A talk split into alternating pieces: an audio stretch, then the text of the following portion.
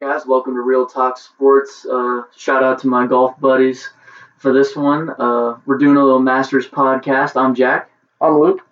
and uh, today, obviously, we're going to be talking about uh, the biggest golf tournament of the year down in Augusta, Georgia, the Masters. Uh, first off, we're going to talk about what everybody wants to know. Uh, Tiger Woods probably should retire, right?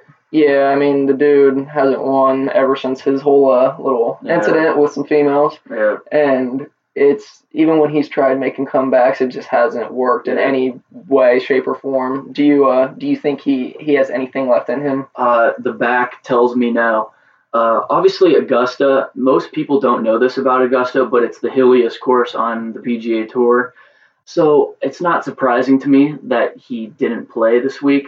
But man, if he doesn't come back this year, there is no doubt in my mind he's retiring. Uh, he has the entire year to come back pretty much.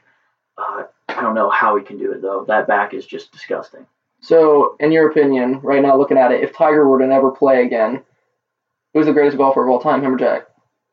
Jack by quite a bit actually. I know Tiger has a little more wins, but man, the impact that Jack had on golf with 18 majors, ma- majors mean more than just PGA Tour victories. The pressure is a whole nother level. I think that's why Jack's better. All right, let's uh hear your takes on some of the holes that that the viewer should watch this uh, weekend. Yeah, on the front nine, it's it's a lot of the same. They're pretty tough holes. There's not that specific one, but once you get to the back nine, the entire course changes. Amen Corner will be 11, 12, and 13. 11, really long par four, toughest hole on the golf course with a pond left of the green. 12 is probably the one that most of you guys will know. Uh, it has the bridge in front of the green, par three, about 150 yards. The thing about this one, it's only 150 yards. That should be a really easy shot for most PGA Tour pros, but the wind swirls. It's back in a little bit of a forest uh, with the creek, and the wind swirling makes it very difficult to judge whether it plays 155 yards or 145 yards. There's a bunker behind the green and then water short, so it's very difficult to judge the distance there. That that hole uh, proved to be the biggest one last year. Jordan Spieth had a four-shot lead going into that hole. After he played, it was down to uh, nothing. Danny Willett birdied the hole he was playing during that, and Jordan Spieth made a seven on a par three, and the lead would literally just going, vanished. Just kept going straight water, straight Yeah. water, straight water. yeah. Those Uh, those three, honestly, probably almost every year decide yeah. who's the winner. If you play really well on 11, 12, and 13, yeah. you're putting yourself in a perfect position to walk on the champ. And 13 is the risk reward hole on the golf course, especially on the back nine. Uh, par five, pretty short, but that there's an entire creek down the left side, and as soon as you get to the green, if you're going for it in two, that creek comes into play a lot. If you can hit that green, give yourself an easy birdie, maybe even an eagle, you're definitely picking up the strokes on the field. But really, there you won't see a lot of people par the hole, which I think is a great golf hole. It's either you birdie or eagle or you bogey, and that makes it a great golf hole. And then going on to the later in the round, 16, obviously, definitely will play a, a great role, especially in the last day where they have that pin sets up for some great excitement, possibly a hole in one or par three shots inside a foot. 15 par five, you'll get you'll get some birdies there as well. But 18, that's the second toughest hole on the golf course. It's uphill about 480 yards, par four. And man, it, it'll probably decide the tournament. I think this is going to be a really close Masters. Uh, the the fairway is very narrow. The green is very narrow and long. It's very undulating. The entire hill hill uh, coming from the fairway to the green is about 40 feet tall.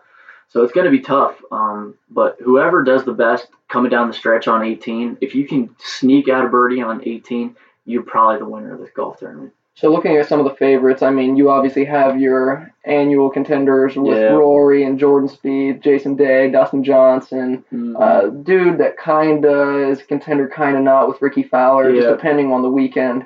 Uh, who, who do you think is the potential? Uh, who should be the favorite coming into this? you know, it's got to be clearly Dustin Johnson. He's going for his fourth tour victory in a row, which I don't, I don't know. Uh, if not a lot of you guys know this, but the only one to ever do that since the 1950s is Tiger Woods. So that's a thing that's something not a lot of people do. Four victories in a row, and the fourth one being at the Masters is going to be pretty special, and I think that's why Dustin Johnson should be the favorite. So I wanted to ask you about this. You know, a couple years ago, Rory had an amazing se- Yeah. uh, season. Then right afterwards, Jordan Spieth has an amazing season with Jason Day also following that up. and then you see kind of a drop off. hmm Do any of those dudes return to that elite, like maybe this guy's the next Tiger Woods kind of form, or, or they are they just too inconsistent to ever really grasp that? Well, I think it's pretty clear DJ's the one in that sort of mode right now. He was player of the year last year and probably going to win it again this year. But the best chance I think he has to do it this week, and that's Jordan Spieth. He plays unbelievable at Augusta National. He's played it three times. He's gotten second, a win, and second. Even with last year's choke, I think it'd be a great story if he was to pull it out this week. That's why I think Jordan Spieth is a little better than Rory McIlroy in that situation. So how do you see those guys finishing up this week with Jason Day and Spieth and Rory? man, I see Justin Day, Jason Day, excuse me, actually really struggling. He's had a lot of uh, family issues. He's had some family sick lately, so I think he might be a little distracted from the golf tournament itself. Rory, I think he'll make the cut. He'll do pretty well, but I don't think he's going to win the golf tournament. Jordan Spieth, though, he's one of my three to really watch out for. Uh, the other being or Jon Rahm, Brandon Snedeker, and then I'll throw in Dustin Johnson just because he is Dustin Johnson. But Jordan Jordan Spieth plays so well here. You can't rule him out. So there was a, a huge, huge controversial thing that happened this past weekend in the LPGA. Talk a little about that and uh, your thoughts on how that played out. Well, for those of you who don't know, golf rules are absolutely the worst in the entire world. Uh, what happened here was obviously a four-day tournament. During the third day, Lexi Thompson, one of the best golfers on the LPGA, uh, marked her ball before she tapped in, set it back about six centi- centimeters. I think they rolled it barely over two inches away, closer to the hole, and that was deemed to be a two-stroke penalty but it wasn't the day of that it was ruled. It was the day after. Some couch potato thought it was a cool idea to email the LPGA saying that that's what he saw. The LPGA didn't realize it at first, so they went back, reviewed it, deemed it to be a penalty.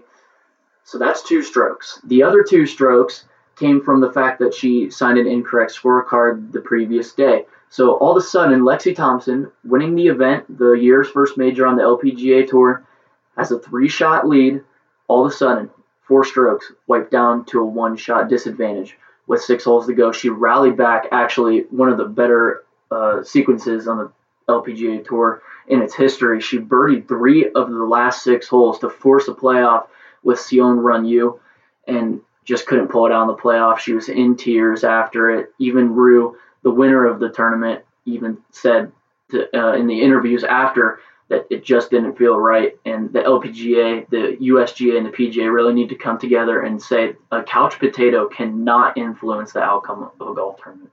Do you think that there's any likelihood that they ever change some of these rulings, or, or are they just stubborn in their way and going to continue to play Well, it the way that Actually, the su- stubbornness kind of went away last year. They actually had a rule in place where if you signed an incorrect scorecard and it was deemed to be a ruling the previous day, they would disqualify you. So now it's just a two stroke penalty. So they're taking the right steps, but gosh darn it, you cannot have a couch potato ruling. There's got to be someone in a truck at the tournament itself looking at these rulings and seeing whether they are a penalty or not at the time it happens, not a day later. So let's go ahead and wrap this up with um, your pick for who you think this win- wins this upcoming weekend. Uh, who's walking out of Augusta a champ? Well, first of all, I want to go with the the dark horse, and I would have to say Brandt Snedeker on that one. He's the best putter on the PGA Tour. Uh, obviously, you have to be a really good putter to win the Masters, so I think he definitely has a chance. He's played w- well at the Masters lately. Uh, you can't count out, count out Jordan Spieth. He plays well uh, at the Masters as well. But man, how can you go against Dustin Johnson right now? He, he's going for the fourth win in a row. He he's really not played a bad tournament all year, and that just speaks to his level of consistency and momentum coming into the Masters. He plays the course all right. He hasn't really finished in the top three, I don't think, but he's he's got a really good chance with his length and his newfound putting. I gotta be so biased here. I am a avid Rickie Fowler fan, and I think he just brings a swagger to the game that oldies hate and new kids love. Yeah. And whether or not you do love it or hate it, it brings excitement to the game of golf. Mm-hmm. And he's got he's been close in a lot of majors in the past, but has never pulled through and ended up winning it. It's And his time. I think it would be awesome to see Rickie Fowler start this season off with with a, the first major of the four and, and really finally declare himself in that elite category with guys like Rory and, Yeah. and Spieth and DJ and, and uh, Jason Day. He's just a star right now. Uh, obviously, you got your superstars, Dustin, Rory, and Jordan. He wants to be a part of that, and he took a step a couple years ago by winning the Players. That made him a star. Now he needs to take that step to the superstar. I do think he wins a major this year. I'm not sure it's going to be the Masters. I think he has a really good chance at the British Open. But man, Ricky needs to take that next step. So where does Phil finish this weekend? you know, Phil's been playing really well this year, but I just don't think he has the length anymore to to come up and beat guys like Dustin Johnson or Rory McIlroy, Jordan Spieth that have the length to do it. His short game, as always, will keep it in. His putting this year has been phenomenal, but I just don't think Phil has enough to actually win. I think he'll be up there certainly, but he just doesn't have enough to get the dub. Is there any really under the radar guy other than Brent Snedeker that you see as like maybe this is his coming out party? uh, coming out party. He's not too under the radar, but speaking of coming out party, it's Jon Rahm. He's going to be the next Sergio Garcia out of Spain.